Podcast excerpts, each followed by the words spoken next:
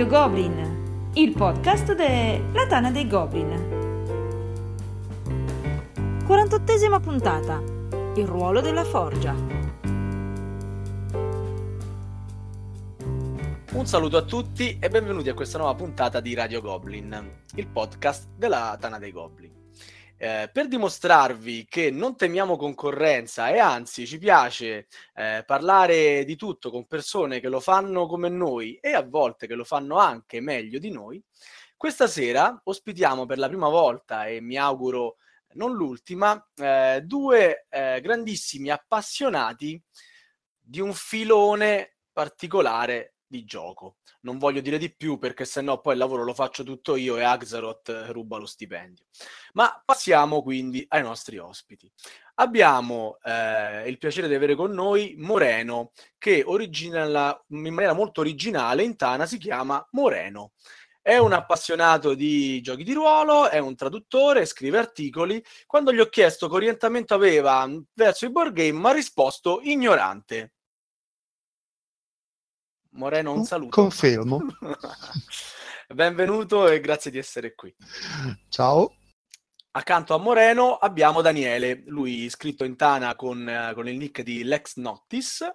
Anche lui è un appassionato di giochi di ruolo. Eh, si definisce sono una persona che gioca e benvenuto eh, fra i tuoi colleghi, direi.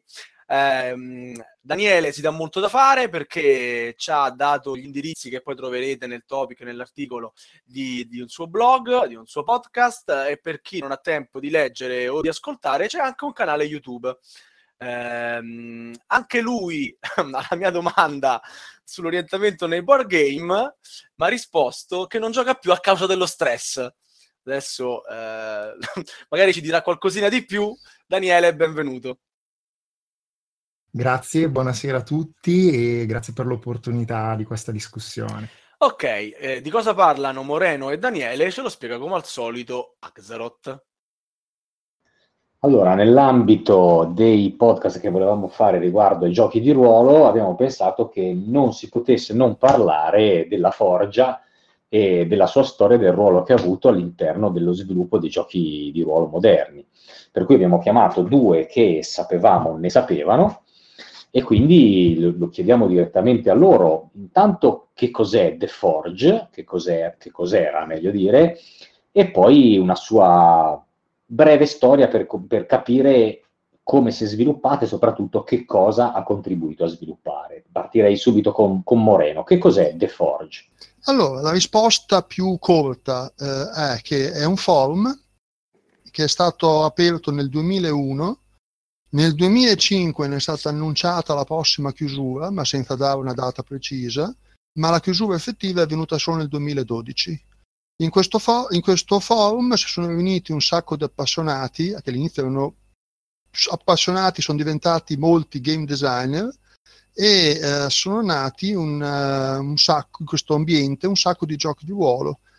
Uh, questa è la risposta più breve. Poi è stato concepito culturalmente, secondo me, nel mondo del gioco di ruolo è stata una bomba, una deflagrazione incredibile che eh, non è arrivata, diciamo, al grosso pubblico. Se magari si chiede a 100 giocatori di ruolo, 99 non saprebbero neanche dire che cos'è, ma che ha influenzato il game design praticamente di tutto.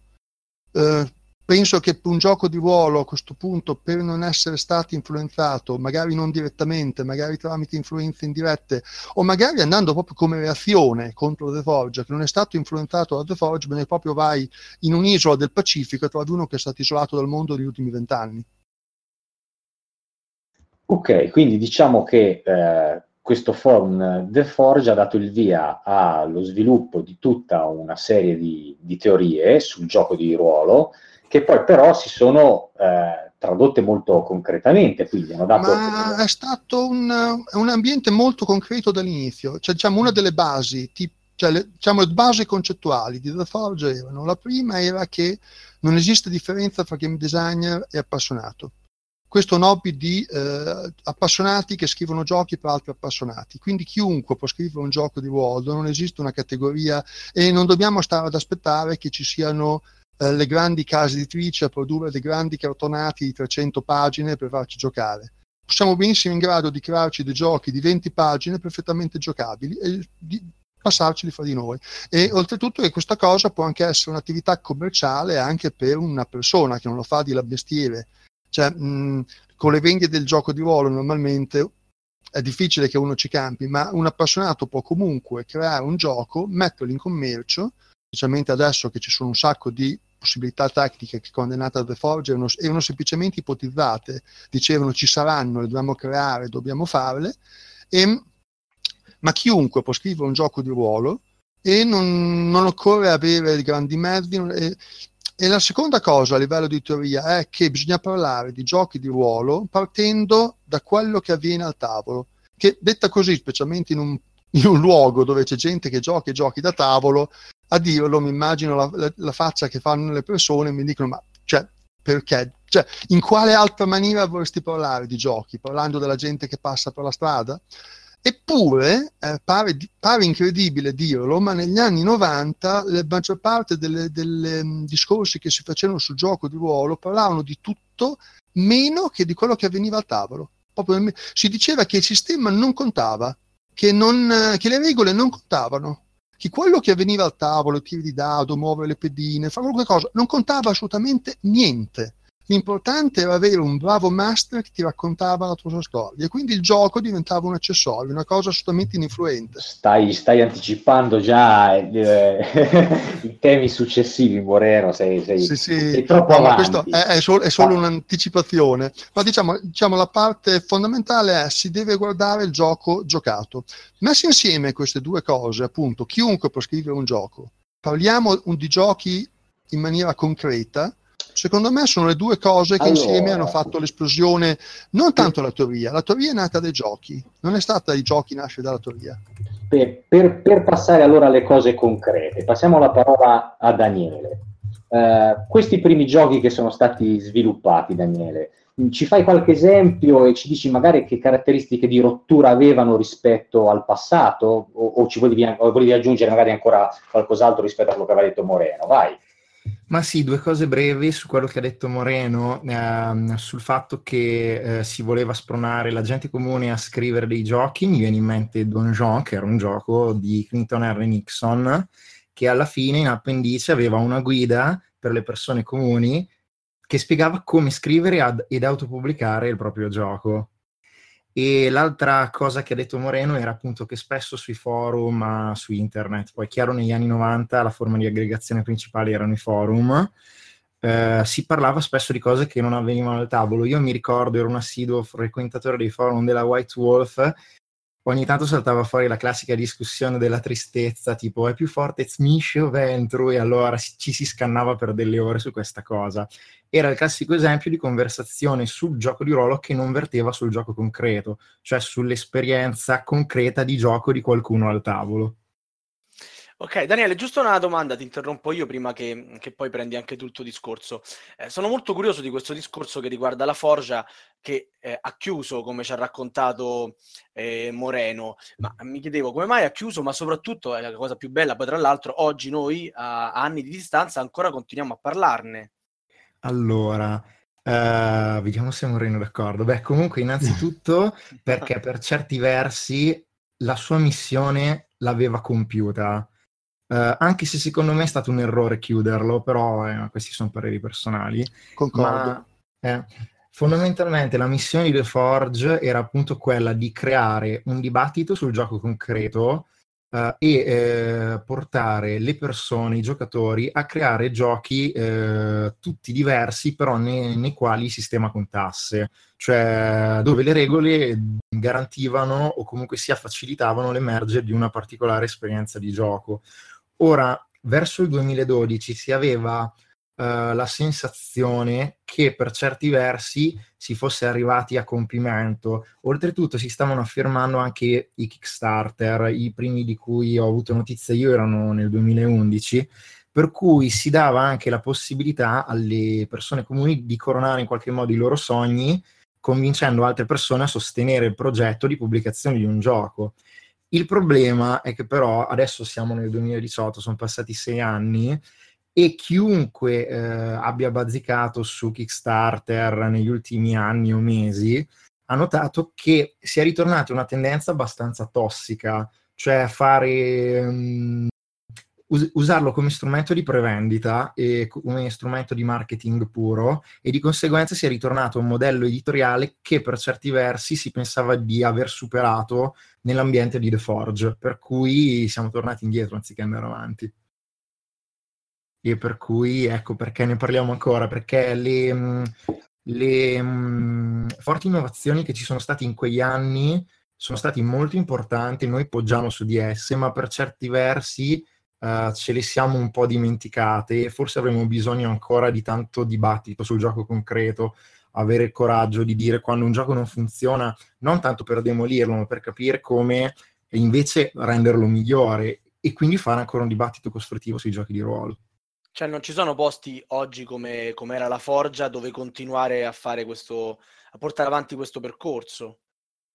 Allora, mi ricordo un eh, post di Turner, che è un game designer e um, studioso di giochi, che si lamentava qualche mese fa del fatto che non ci fossero più posti adeguati per, um, in cui discutere come invece um, era stato The Forge. Per certi versi, per esempio, Ron Edwards ha provato a ricostruire qualcosa con Adet Play, che è il suo sito, portale, uh, dove vorrebbe, vorrebbe, un po' riprendere quel discorso lì. Però oggettivamente mh, si ha la sensazione che mh, ehm, diciamo gli strumenti di aggregazione e anche lo stesso modo di portare avanti la discussione sia abbastanza cambiato, probabilmente a causa dei social network.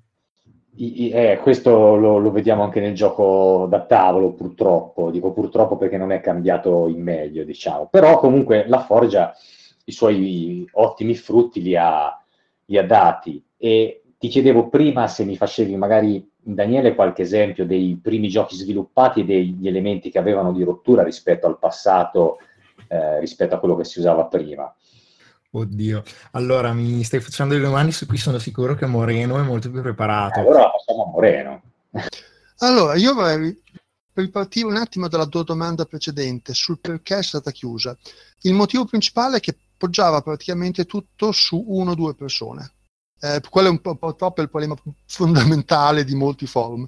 Adesso una, un po' di storia, scusate se sarò abbastanza lungo, cercherò di essere un pochino più breve di, di solito di come ve la racconto. Tutto nasce da un uomo solo, da Ron Edwards. Ron Edwards negli anni 90 crea un, eh, comincia a scrivere sul gioco di ruolo. Era completamente isolato da forum, dalla cultura del gioco di ruolo. In pratica era una specie di... Ehm, c'è una persona che aveva giocato negli anni 70-80 e negli anni 90 si scrive il suo gioco, comincia a venderlo su online e credo sia, può darsi sia stato la prima persona che abbia venduto online un gioco di ruolo. Esistevano già giochi online, ma erano, tutti quelli che conosco io erano eh, dati gratis, come Fudge che erano distribuiti in maniera gratuita. Credo sia stato il primo, ma è impossibile essere sicuri, perché come fai a sapere che qualcun altro da, parte, da qualche parte nel mondo non avesse già venduto uno prima? Comunque cominciò a vendere il suo gioco di ruolo via shareware, praticamente lo mandava e poi se ti piaceva il gioco gli, gli mandavi i soldi. Uh, si costruì una mailing list, cominciò a parlare di uh, gioco di ruolo in questa mailing list, il gioco si chiama Sorcerer. Uh, da questa mailing list, la mailing list di Sorcerer, nacque un, uh, fo- un sottoforum in un forum che negli anni, fino anni 90 era abbastanza attiva, che era, attivo, era The Gaming Outpost. E la, um, questo sottoforum cominciò a postare le sue idee, le sue teorie, che provocarono un sacco di polemiche. A un certo punto, fra le polemiche, fra il fatto che su The Gaming Outpost c'erano dei continui crash, e infatti purtroppo tutto il sottoform di, di Edwards dell'epoca è andato perso tutto perso, non, non, ci fu un crash e praticamente non esiste più copia da nessun'altra parte. E, ehm, quindi Edwards spostò il suo sottoform in un sito che era già creato, che era la, la forgia di, eh, di Efeso, First Forge, che era un semplice sito che elencava giochi di ruolo gratuiti online senza nessuna discussione, senza nessun forum, ci spostò il forum sopra ed è qual è la nascita di The Forge. Che praticamente The Forge non nasce davvero, ma si sposta un intero sottoforum da un altro forum, questo forum nuovo, nel 2001. Il problema di The Forge era che eh, a, a, tenere attivo il forum erano poche persone. Mm, diciamo quelli che si sbattevano di più ad aiutare gli altri, a dare aiuto agli altri game designer. I nomi erano Edwards, um, Vincent Baker, Portfage, sono un po' gli au- nomi degli autori di punta del movimento Forgita. Uh, e all'inizio è difficile, all'inizio si, i loro giochi non sono molto conosciuti. Edwards vince il uh, Dinah Jones Award nel 2001 per Sorcerer, quando esce in, finalmente in edizione cartacea. Uh, ci sono riconoscimenti degli addetti ai lavori, ma non c'è un grande successo commerciale. Questa cosa comincia a cambiare. Nel 2001 eh, Edwards va alla Gen Con col, col, lo, con lo stand di Sorcerer, ma lo, lo, lascia libero a tutti, cioè in pratica tutti quelli di The Forge che vogliono portare un loro gioco lo possono portare lì e venderlo. E, di, e diventa praticamente lo stand di The Forge, anche se in realtà i conti li paga sempre Edwards. Eh, e si vede che anno dopo anno, man mano che questi giochi vengono conosciuti, la crescita delle vendite è esponenziale. C'è una voce, non so quanto veritiera perché i dati esatti non l'ho mai visti, ma si dice che se, tu, se si toglievano il, lo stand di D&D e del World of Darkness, nel 2005 lo stand di The Forge è lo stand che de, mo, nell'ambito dei giochi di ruolo ha incassato di più di tutta Gemcon, lo tengo davvero, in 3-4 anni. Questa crescita esponenziale, esponenziale ha attirato una valanga una valanga di gente The Forge. Anche lì c'è stato un boom incredibile di presenze. Un boom incredibile di presenze che però non erano, diciamo, i primi, non erano i primi che avevano questa mentalità mutualistica che si aiutavano fra di loro, postavano, discutevano. Molti di nuovi arrivi erano, diciamo, in tre categorie. Quelli che postavano per fare polemica. Perché come, come sempre in un forum, se tu arrivi fai polemica ti fai un nome quelli che arrivavano per promuovere il loro gioco, quindi parlavano solo del loro gioco, non parlavano mai degli altri giochi, facevano solamente dei gran posti pubblicitari.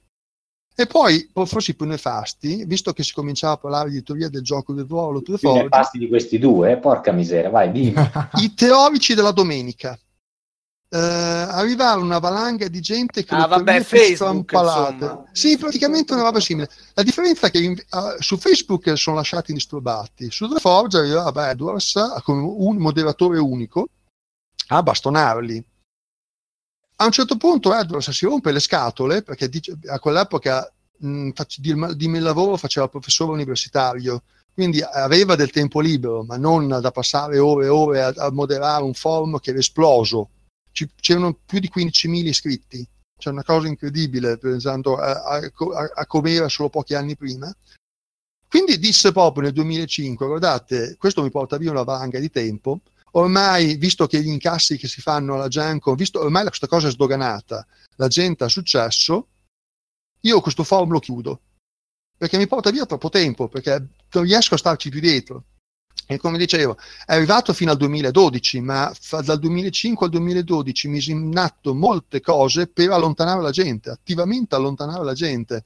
Per esempio, allo, allo stand di The Forge cominciò, eh, potevano vendere i loro giochi solamente gli esordienti. Okay. Se, se, tu avevi già pubblicato un gioco più di due anni prima, pote- dovevi farti il tuo di stand Ok, chiaro, chiaro, Quindi, chiaro. Quindi insomma c'era una, una, una, un sacco diciamo, di, di, fattori che poi hanno concorso alla... E un altro fattore fu che nel 2005 nacque un secondo forum, proprio nel momento in cui Edwards diceva io questo forum lo voglio chiudere, nacque un forum mh, dichiaratamente amico, ma in realtà è concorrente, perché se nasce un altro forum sulle stesse persone è ovvio che è concorrente, chiamato Story Game, che era, um, contrastava contro uh, The Forge per una cosa in particolare. Questo è, dicevano, questo è il forum The Forge, ma senza Edwards. Cioè senza un moderatore che arriva qui e ti dice cosa puoi dire, cosa non puoi dire, eccetera. Qui siamo tutti amici e non ci sono polemiche. Immagino che non sia finito esattamente così, poi. Eh, so, è finito però... che su Story Games, secondo me, l'atmosfera è molto più tossica di quanto sia mai stata su The Forge Uh, e Story Game secondo me è una componente fondamentale di quello che diceva prima Daniele, che gran parte dell'eredità di The Forge si è persa proprio perché eh, è stata abbandonata da molte persone che ritenevano che fosse troppo divisiva, che fosse, non bisognava fare polemiche, poi in realtà le facevano, ma le facevano più per, più per ragioni di status che per ragioni di, basate su qualche cosa. E quindi alla fine Story Game prima ha attirato un sacco di gente da The Forge e poi l'ha allontanata e basta disperdendo completamente tutta questa massa di persone. Ok, ritornando un attimino al, ai giochi e a quello che dicevamo, eh, abbiamo parlato prima del sistema che conta. Um, Daniele, spiegaci un attimino meglio questo concetto. Cosa significa contrapporre il sistema che conta ai giochi di ruolo che c'erano prima di The Forge? Ma allora, io ho cominciato a giocare di ruolo nel 97 e una delle prime cose che mi dissero proprio da subito era che fondamentalmente decideva tutto il GM e che il regolamento non contava perché eravamo lì per raccontare una bella storia o per giocare una bella storia. Il GM sarebbe, lo dico per Lord, un amico che ci ascolta che non capisce le sigle? Uh, il GM è il Game Master, è semplicemente un giocatore con, un, con dei ruoli particolari eh, che cambiano di gioco in, in, gioco, ma negli anni 90 in particolare la figura del GM, del Game Master, si era cristallizzata e diventava l'interprete del sistema, cioè fondamentalmente descriveva tutto quello che succedeva nel mondo di gioco, come usare le regole, qual era il risultato delle azioni. L'unica cosa che non decideva, almeno dichiaratamente, erano le azioni dei personaggi. Cioè che cosa fai tu, il tuo personaggio, lo decidi tu, però tutto il resto lo decide il GM. Ok. Lord ringrazia, procedi pure. E, mm, e, niente, tant'è che già sulla definizione di GM potremmo dedicare una puntata perché insomma è, complicato, diciamo. Ma fatto sta che fondamentalmente ehm, su The Forge, eh, o meglio, prim- prima ancora in quei, di- in quei dibattiti, emerse la concezione, ma poi dopo uh, Ron Edwards scrisse nel 99 l'articolo System Does Matter, uh, in cui fondamentalmente partiva con questa affermazione potentissima. E se può sembrare banale, io dico che spesso e volentieri quando la si cita ancora al giorno d'oggi, oppure si gira nei gruppi Facebook dedicati ai giochi di ruolo, spesso e volentieri invece c'è c'è sempre qualcuno che dà per scontato che il sistema non conti, cioè che non contino le regole che stai usando ai fini de- di quello che stai giocando. Uh, e invece Ron Edwards um, sosteneva, ma non solo Ron Edwards, però lui formalizzò, diciamo, uh, il principio, uh, che le regole, il sistema contano, cioè mh, mm, importa veramente che quella regola sia in un determinato modo perché porta dei risultati in gioco. I giochi di ruolo cioè, sono. Se, se tu, se, diciamo, ha, due, due, risvolti questa cosa. Innanzitutto per il, per, il, per il, produttore, per cui se tu mi chiedi dei soldi per, per, affinché io ti venda il mio gioco, io devo averlo fatto bene questo gioco. Esatto. La prima cosa. La seconda per i, per i giocatori, cioè che se c'è un sistema di regole fatto bene ci si diverte di più. O sbaglio? Sì, cioè fondamentalmente, soprattutto nell'ambito dei giochi da tavolo, questa è una cosa banalissima, cioè nessuno eh, si azzarderebbe a difendere un gioco da tavolo che fondamentalmente ha un design fallato, che non è stato playtestato, che vende solo fuffa e cose di questo genere. Invece ehm, i giochi di ruolo, ehm, eh, fondamentalmente dalla fine degli anni 80 e per tutti gli anni 90, ehm, avevano questo modello che era fondamentalmente un autore che era quasi interamente un autore di fiction, eh, scriveva questi supplementi che poi dopo servivano a mantenere, diciamo, in piedi l'editoria del gioco. Cioè io ti vendo il supplemento A, il supplemento B, il supplemento C, ma nel supplemento A, nel supplemento B, nel supplemento C ci sono più che altro racconti, cose di ispirazione, uh, consigli, perché non ti posso venire a dire come devi giocare, perché sennò tu ti incavoli perché dici, eh, come mi sta dicendo come devo giocare? Invece no, io ti devo vendere il libro e tu lo devi comprare in quanto collezionista più che giocatore. Per cui poi torniamo a quel discorso che abbiamo fatto prima. Poi sul forum, sui forum non c'erano persone che giocavano, ma c'erano persone che compravano manuali, forse li leggevano, non giocavano spesso volentieri e però si divertivano a fare queste guerre tra di loro su chi aveva la verità in mano. E invece i, con questo diciamo, nuovo cambio di impostazione all'improvviso, eh, cioè all'improvviso, insomma, il regolamento conta e quindi delle regole fatte bene, un gioco fatto bene è un gioco anche che al tavolo, se vogliamo, rende meglio o quantomeno rende tutti in grado di giocare se si sono comprese le regole. Ci parlate un attimino del, del patto sociale, cosa si intende per patto sociale al tavolo, per, uh, e quindi per, cosa va a definire poi il gioco di ruolo in questo modo? Moreno voleva fare... Allora, um, dunque, il, il sistema... Non, non aspettavo altro, Moreno. Sì, infatti, come... mi dovete abbattere per farmi smettere di parlare. Eh, allora, in generale, io penso che alla fine degli anni 90 i tempi erano maturi, perché ehm, anche l'articolo di Edwards si innesta in una serie di rivolte contro questa cosa qui del sistema non conta.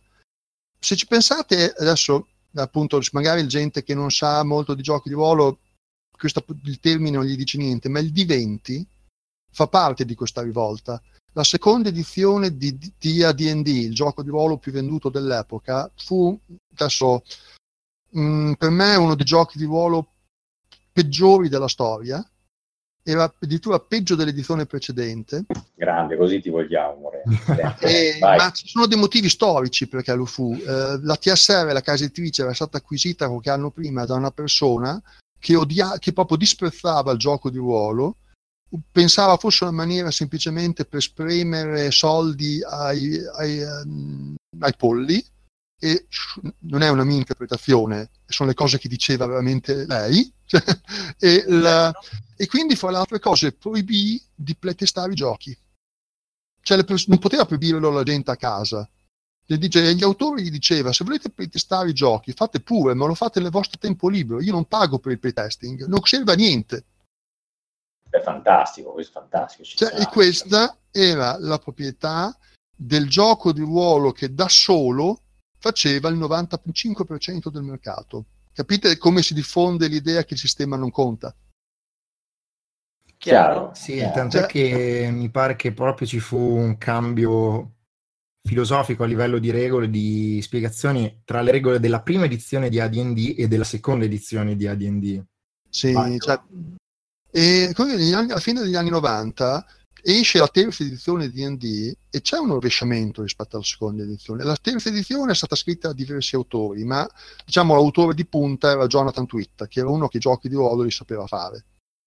E Jonathan Twitt disse proprio dopo che se ne andò dal progetto, disse ho fatto un gioco di ruolo che era il, diciamo, estremamente innovativo per 1987 eh, lo, lo, fece nel 1999.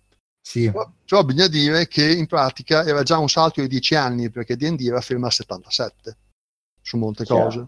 Quindi fu un balzo innovativo, ma soprattutto a livello commerciale, da uh, il sistema non conta, D&D passò a il nostro sistema è talmente buono che vi consigliamo di usarlo. Okay. Qual era di 20? Quando, quando me lo dimessero, è un sistema che D&D mise proprio al, um, al libro a disposizione di chiunque e disse provatelo. Ah, cioè, in quel momento lì, anche se poi provocò i suoi problemi, fu una cosa positiva perché effettivamente c'è una valanga di gente che pubblicava giochi di ruolo e il sistema non ci pensava minimamente, non ci dedicava neanche due minuti.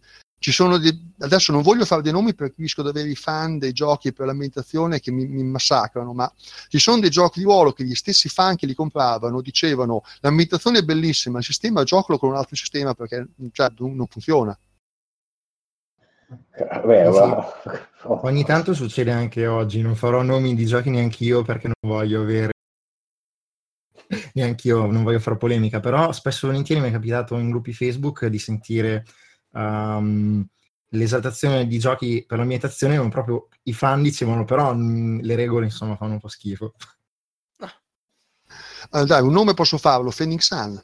Phoenix Sun, gli stessi fan del gioco dicevano sì però il sistema, cioè meglio, meglio che lo giocate, oppure la prima edizione di Vampiri, la prima edizione di Vampiri adesso corretta nelle edizioni successive, ma c'erano dei casi in cui eh, più potente era il vampiro, più probabilità aveva di fare fumble. Sì, sì, ma quella è una cosa che è rimasta fino alla revised, perché gli uno si mangiavano i successi. Anche, vabbè, lì c'era, adesso non voglio fare troppe parentesi, ma eh, l'autore di Vampiri aveva avuto una lite con Jonathan Tweet nel loro gioco precedente Ars Magica proprio perché Jonathan Tweet voleva, dava troppo al sistema e l'autore di Vampiri, Reinagen, diceva ma cosa conta il sistema? Quindi ruppero il sodalizio e Reinagen andò a farsi i vampiri per i fatti suoi. Uh, forse vale la pena di citare brevissimamente il fatto che, visto che è stato citato Jonathan Tweet, uh, eh, ho già notato tweet Photo nel 95 di Everway, che era un sì. gioco innovativo per allora. Che mica, avuto... solo, mica, solo, di quello, fece Over the Edge nel 91. Sì.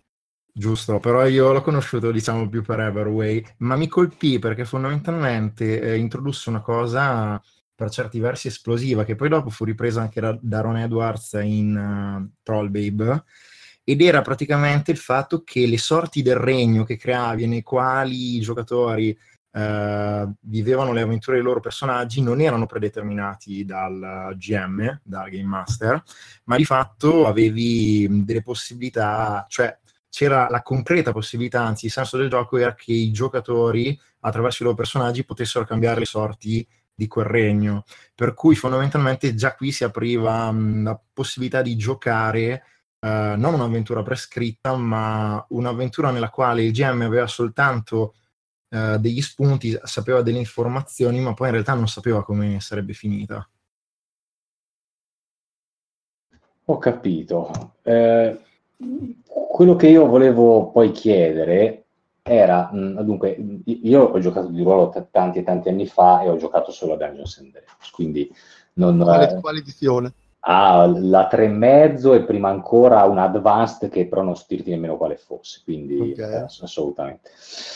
Um, ecco, quello che poi ho smesso di giocare di ruolo e poi mi ci sono un pochettino rinteressato proprio quando ho, ho saputo di The Forge, delle, di, questi nuovi giochi, di questa nuova, diciamo, ondata di giochi moderni. E eh, mi dicevano appunto che esistevano questi giochi senza master. E io ovviamente da perfetto profano e con i soli ricordi delle giocate di Dungeons and Dragons mi chiedevo come fosse possibile creare un gioco senza master, perché la mia idea di gioco di ruolo era banalmente quella di tanti intorno a un tavolo, uno che ha fatto l'avventura per la serata e che ti dice cosa succede se vai a destra o se vai a sinistra nel, nel dungeon, no?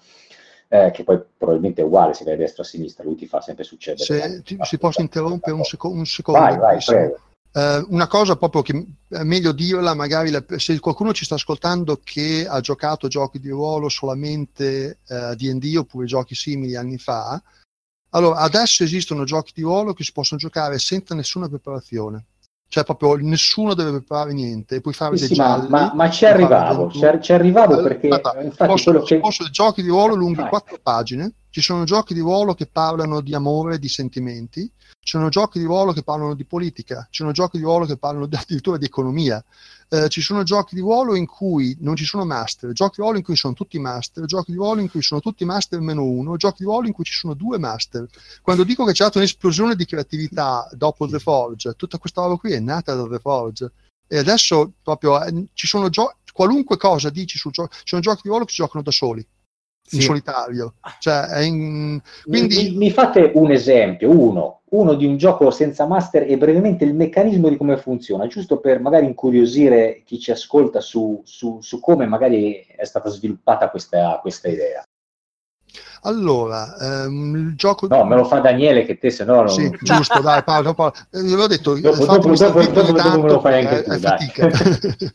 allora, ehm, ne avrei tantissime. Ti citerò, uh, ti citerò Lovecraft-esque, non Fiasco per esempio, però ti citerò Lovecraft-esque che praticamente è stato uno di quelli che mi è piaciuto di più negli ultimi anni.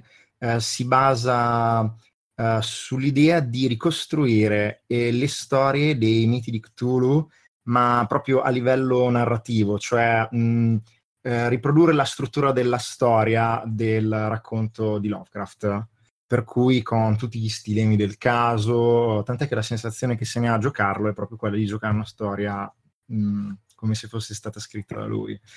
E eh, la particolarità è che praticamente c'è un unico protagonista ed è giocato a turno da tutti e eh, a ogni scena si cambia chi gioca quel protagonista. Ma cioè, ti può essere John Malkovich? Non hai presente di cosa sto parlando, ok? Non ti mm, preoccupare. È Scusa tipo un film, però non sono un, un espertone di quello. Vabbè, è un film in cui tutti vogliono essere John Malkovich, ma fondamentalmente gli sono nel, nel suo cervello e lo guidano a, a, turno, quindi più o meno ci azzeccava con quello che stavi raccontando. Ma procedi no, pure, no, no, è una cosa diversa, ma esiste un gioco di ruolo che funziona su quel principio ed è Le mogli di Babba Blu.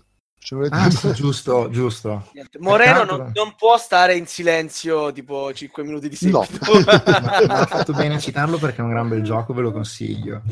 E tra l'altro sono tutti giochi abbastanza recenti, quelli che, stiamo, quelli che abbiamo citato adesso. E niente, in Lovecraft Task esistono altri due ruoli, uno è quello del narratore che mh, mm, ha il compito di praticamente descrivere l'antagonismo, per lo più l'ambiente e soprattutto di introdurre un'edizione in ogni scena e l'altro ruolo è quello degli osservatori o dell'osservatore, a seconda che si giochi in 3, in 4, in 5, che ha il compito di arricchire i, di dettagli in qualche modo raccapriccianti, orrorifici, quello che dicono gli altri du- giocatori.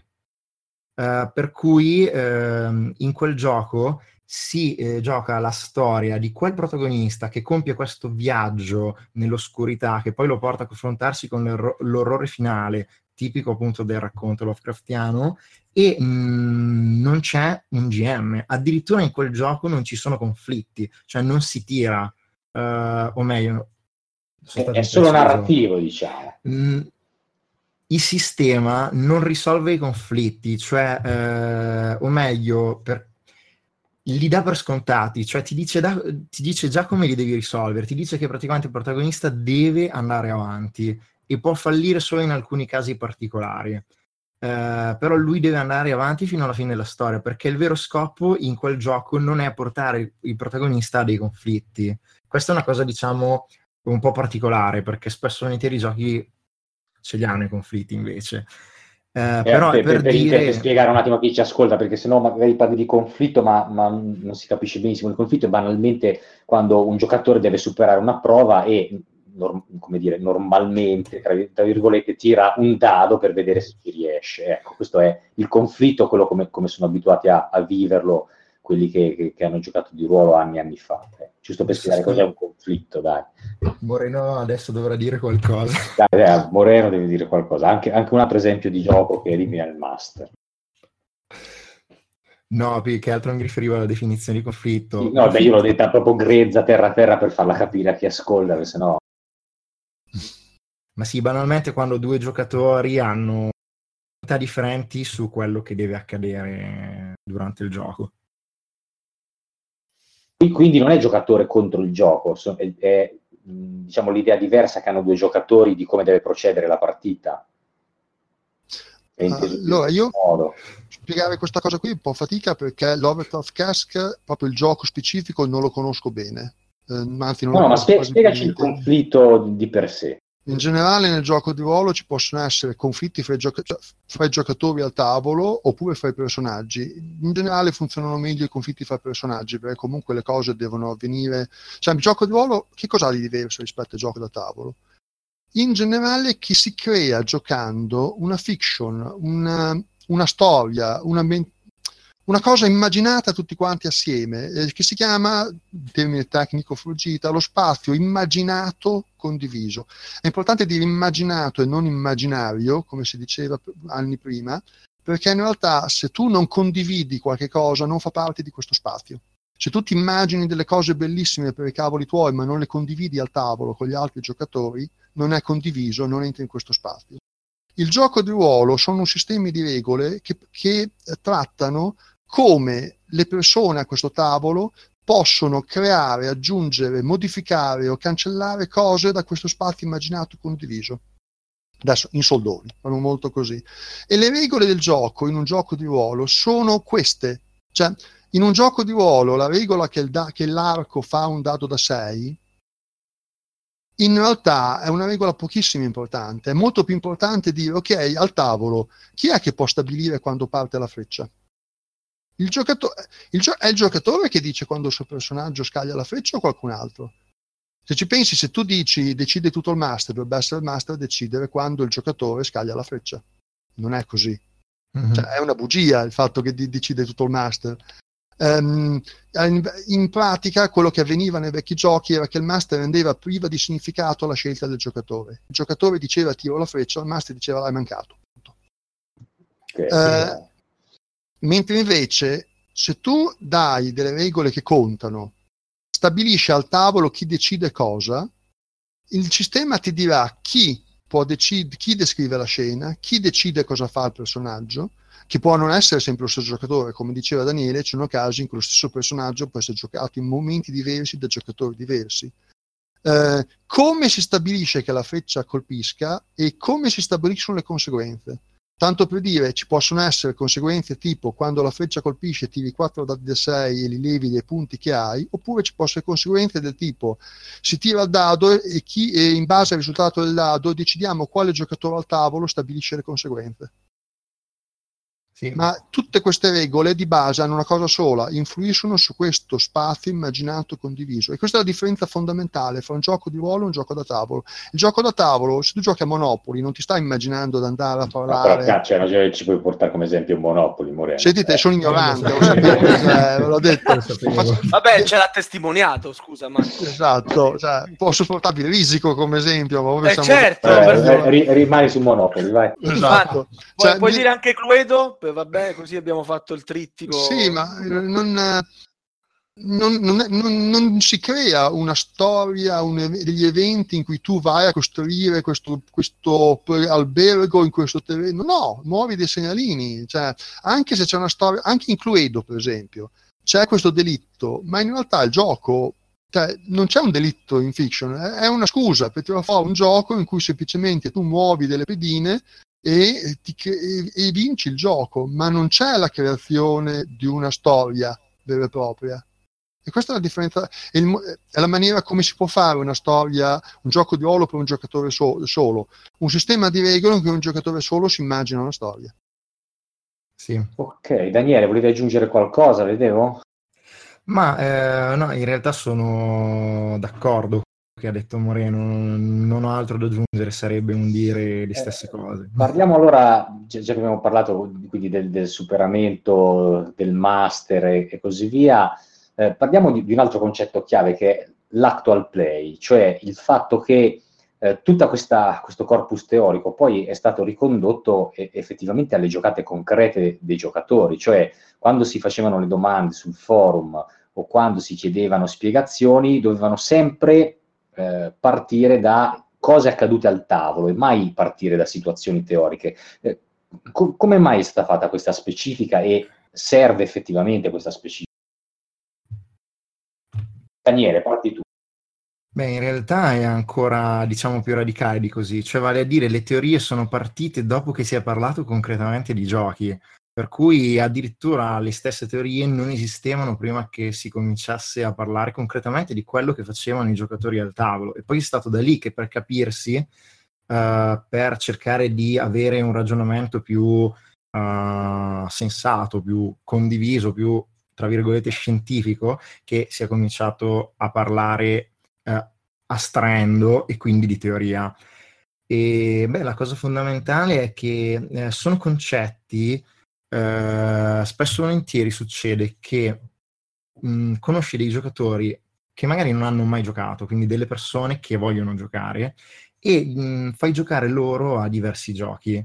E poi dopo li fai parlare con qualcuno che invece magari aveva letto la teoria oppure era appassionato di teoria e praticamente questo qui gli spiega tutta la teoria e loro dicono vabbè ma sono cose banalissime perché ne hanno esperienza diretta dal gioco concreto Uh, per cui uh, spesso e volentieri chi parla di teoria e non ha presente il gioco concreto uh, tende a dire cose scontate oppure semplicemente non capisce veramente di quello di cui sta parlando.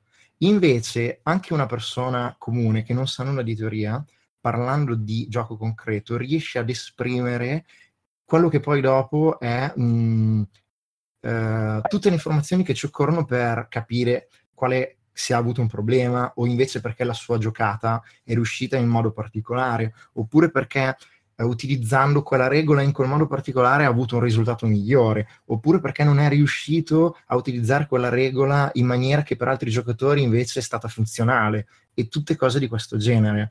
Uh, cioè parlare di gioco concreto assicura che si stia parlando veramente di gioco di ruolo e non siano uh, tutte segmentali. Ok, perfetto. Questa è anche una risposta importante a chi appunto ha, accusava poi queste di essere solo, queste teorie di essere solo fumo, Aggiungendo... di invece assolutamente no, partono dal concreto e poi ritornano continuamente alla giocata concreta, quindi è, è semplicemente una codificazione e, di, di, di cose che c'erano già nella realtà, insomma. Aggiungendo a quello che ha detto Daniele sul concordo, um, c'è un momento diciamo, quando uno incontra le teorie Out the Forge e inizia che non ha giocato quei giochi, le considera normalmente molto più complicate di quelle che sono. In realtà è un insieme di eh, termini, di concetti nati semplicemente per capirsi parlando in un forum. Non stiamo parlando di eh, teoria come potrebbe essere una teoria fisica che viene studiata da scienziati. Stiamo parlando dei termini usati per capirsi quando si parla in un forum. Quindi eh, i concetti base della teoria, tipo per esempio il gioco è un'attività sociale, eh, il, il, sistema serve a, a, inserire gli elementi nello spazio immaginato condiviso. Se uno non ha, cioè per esempio, se semplicemente parlare dell'autorità di gioco al tavolo e uno che ha giocato solo a D&D, magari si lambicca e ci fa delle idee strampalate. Cioè io parlando con gente che giocava solo D&D e cercando di spiegargli questi giochi, dopo un po' mi sono reso conto che si facevano dei viaggi mentali assurdi, si immaginavano delle cose pazzesche. A un certo punto dici no, gli faccio giocare il gioco. Poi lo capisce, a quel punto dice ah, parlavi di questo. Faccio, ma è banalissimo, è ovvio. Eh sì, però finché non te lo faccio provare in gioco tu non, non riuscivi a immaginartelo. Ma rimanendo in questo, in questo, contesto, quindi potete darci due eh, titoli, due esempi di giochi con quali iniziare? Daniele? Troll Babe. Prima okay. Troll Babe. Moreno, perfetto. Moreno, volevo dire Moreno io, non è che parlo. Sì, sì. di pure. Allora, il primo è Troll Babe perché spiega molto bene le, eh, proprio i vari concetti di autorità, eh, di, come, di come si può... È un, è un, fa vedere come con poche regole anche molto semplici, si possa sbalestrare completamente l'idea di gioco di D- tipo D&D. Cioè, questo bebe quello che consiglierei è uno che viene da D&D. Quindi non è un... cioè per neofiti? È per neofiti e di giochi diversi da D&D.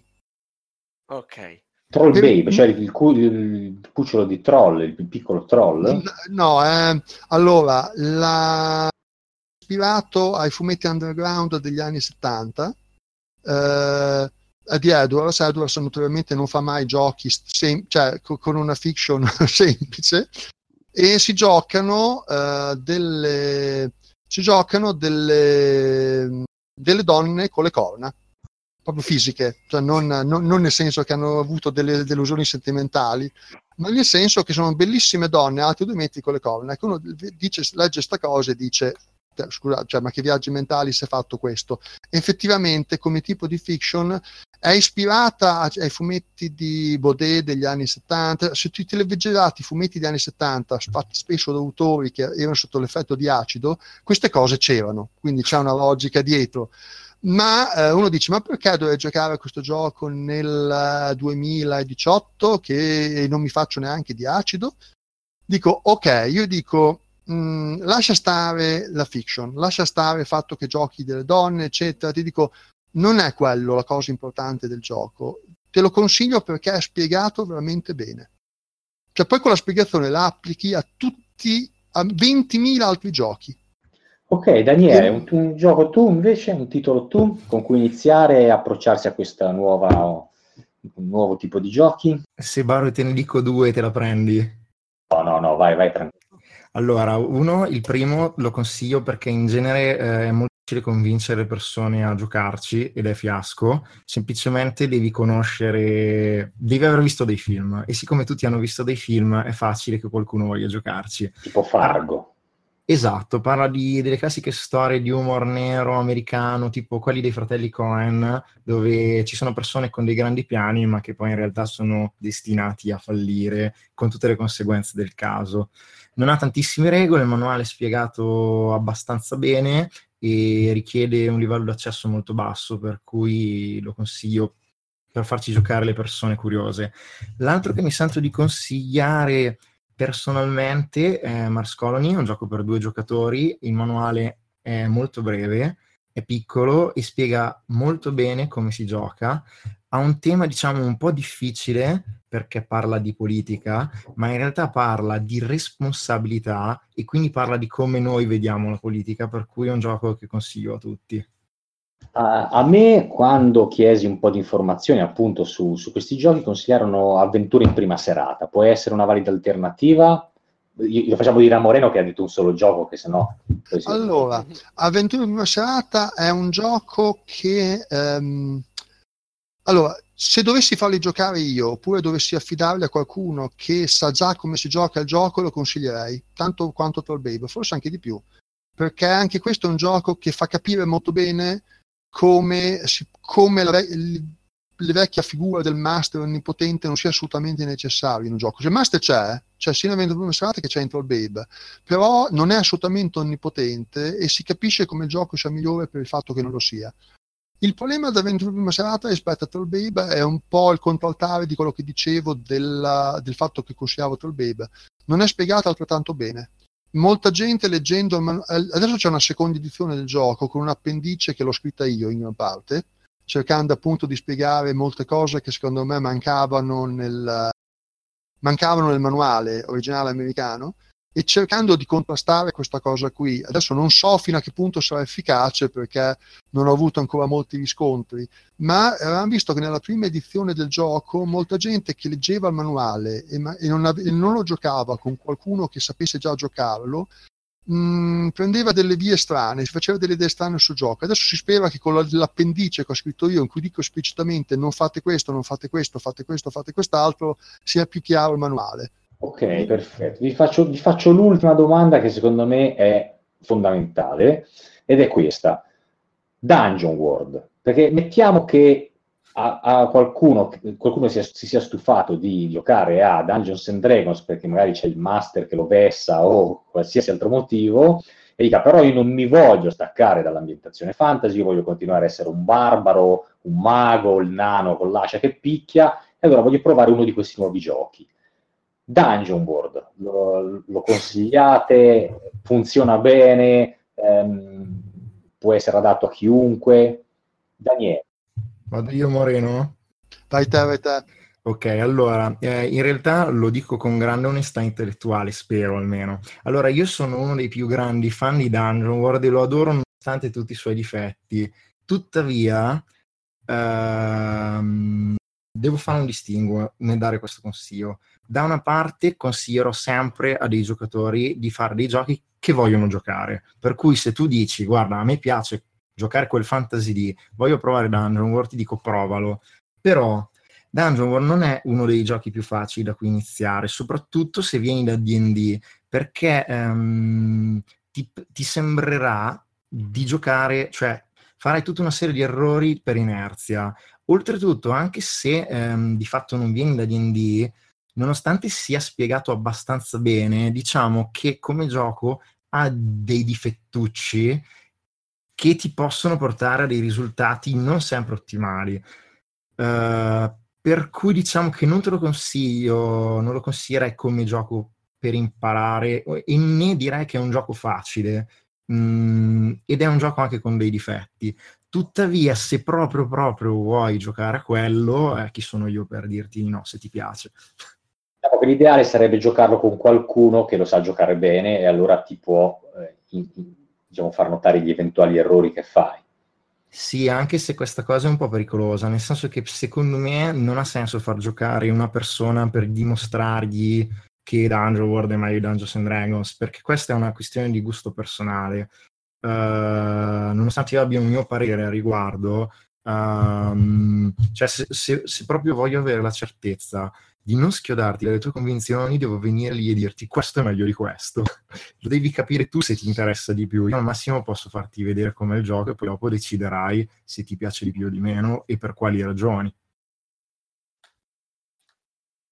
Moreno vorrei aggiungere Aggiungo, altro? Secondo me Dungeon, come ha detto Daniele, ha molti difetti ed è, ed è abbastanza tipico, cioè sintomatico delle, di cosa è successo al gioco di ruolo indie dopo la chiusura di The Forge. Su The Forge Dungeon sarebbe stato martellato da tutte le parti perché appunto ci sarebbero state discussioni su discussioni, ogni singolo aspetto del gioco sarebbe stato templato in questa foggia, criticato, aperto, richiuso, suggeriti modifiche, finché alla fine usciva un gioco migliore. Cioè, mh, se, vedi, se vai a vedere The Forge, per esempio le discussioni quando fu creato La mia vita col padrone, Avventura in Maserata anche, ci sono centinaia di discussioni in cui ogni singolo punto del gioco viene trattato finché alla fine il gioco, diciamo, se non è perfetto è, la, è quanto ci puoi andare più vicino possibile e poi eventualmente fai una seconda edizione l'anno dopo, ma non cambiando tutto, proprio semplicemente sistemando le cose.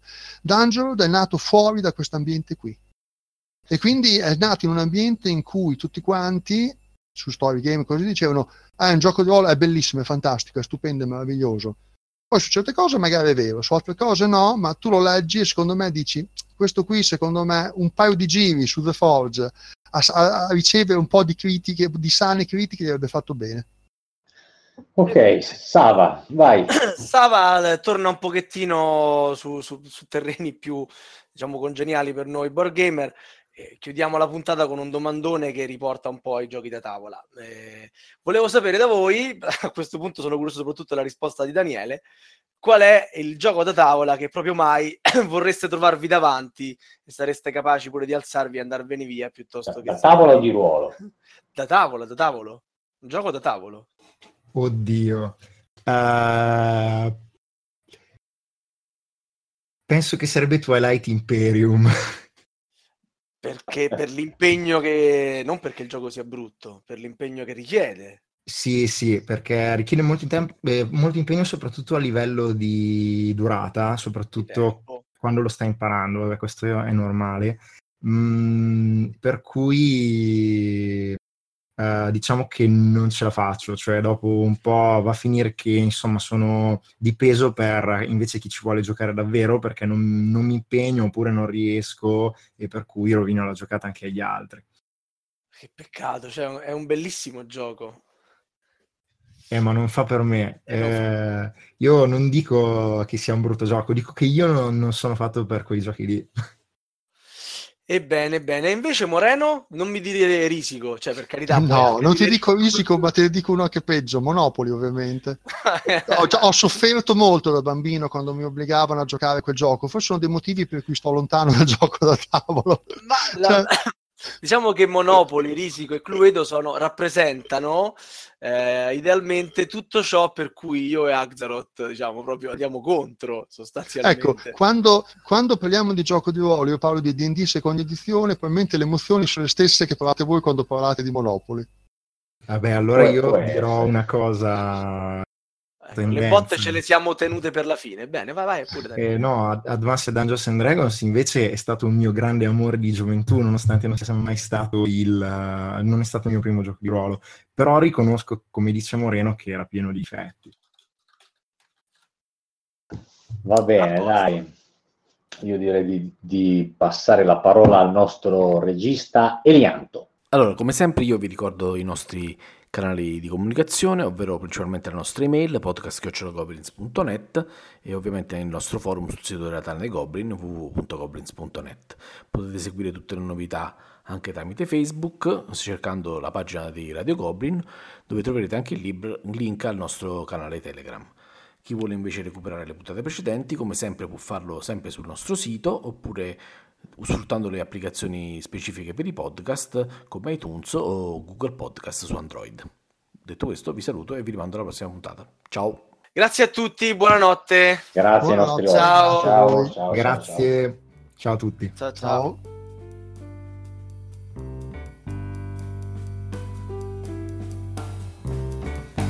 Avete ascoltato Radio Goblin, il podcast della Tana dei Goblin.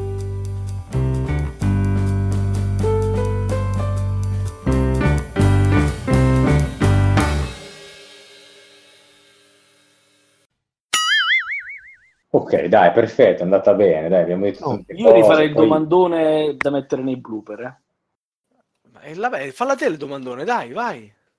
Appunto, invece del gioco da, di ruo- da tavolo, a cui, che, insomma, non gioca- a cui non giochereste mai, io farei la domanda sul gioco di ruolo a cui non giochereste mai. Oh, santa miseria. Eh, eh, infatti, Eh. era, era- più interessante, eh. Beh, Diciamo fatta. Lamentations of the Flame Princess. Che roba era, non l'ho mai sentito. Caratteristiche di questo gioco per cui È lo un, stai eh, skippando? è un OSR, cioè un gioco old school, praticamente si rifà alle primissime edizioni di Dungeons and Dragons, ma perché ho avuto una bruttissima esperienza dopo che l'ho giocato e da allora ho capito che non fa per me il gioco old school eh, perché lo trovo estremamente frustrante. Ebbene, invece Moreno... esperienza perché hai trovato un Allora- power player, hai trovato un master che ti, ti- ti- ti- ti nerfava tutto quello che facevi. No, no, è proprio come ha fatto il gioco. Mm, Non è un'esperienza che tecnicamente proprio. Sì, sì, cioè per come sono fatte le regole, cioè per dire mh, puoi tirare un incantesimo, ehm, se ti va male alcuni tiri praticamente ehm, succedono cose assurde che ti chiedi ma perché e praticamente il personaggio lo puoi buttare, ma tipo dopo pochi minuti di gioco, se ti arriva una spadata per disgrazia tu hai smesso di giocare in sessione. Ecco, io lo trovo abbastanza frustrante. Vabbè, è come uno splotter sostanzialmente. Sbagli una mossa e sei fuori. Sì, esatto, eh, però diciamo Vabbè, che ma lì preferisco... sbagli sbagli, da quello che ho capito. E Moreno invece? Allora, io un gioco che non, vo- no- mi, mi alzerei, mm, non mi alzerei, mi sono alzato a volte dal tavolo e sono andato via quando ho visto che si giocava in quella maniera. Non è un vero e proprio sistema, gioco, è un meta sistema di gioco, cioè una maniera di giocare che diversi manuali la contemplano veramente, altri invece non la contemplano, ma per abitudine la gente lo gioca così. Ed è quello che parlavamo prima, il gioco di ruolo anni 90 in cui i dadi che tiri non contano niente. Il master ha già una sua storia in mente, te la fa vivere volente o nolente. Tu praticamente sei irrilevante, sei lì semplicemente a fare da pubblico la bellissima storia del master. Visto che mh, è- no- non è un solo sistema, D&D2 praticamente nei supplementi nel manuale era scritto di giocare così, ma non è certamente l'unico. Io gli ho dato un nome che ha provocato molte polemiche, ma è diventato internazionale. Penso sia mia, il termine che io ho aggiunto alle teorie forzite, che si chiama Parpuzio. È un nome, cioè, il nome l'ho scelto proprio completamente a caso, non aveva nessun significato. Poi dopo sono altri significati, sono stati attaccati. Volevi dire questo? No, semplicemente mi serviva un nome buffo una volta per fare un articolo umoristico. Gli ho dato questo nome, gli è rimasto attaccato lì.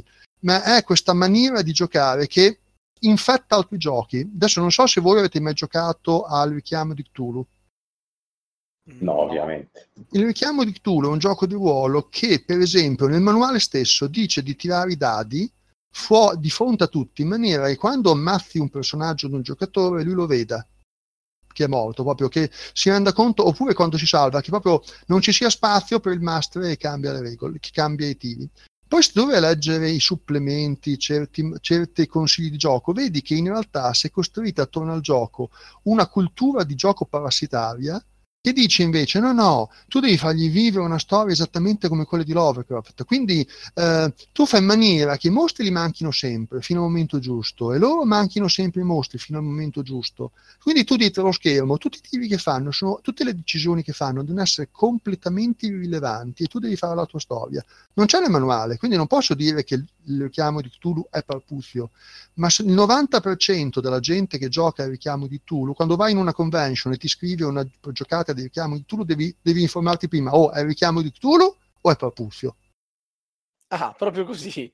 Cioè, io lo faccio così, ma proprio per- perché sono abbastanza diretto, però in realtà molta gente che non sa cosa vuol dire Parpuzio lo gioca.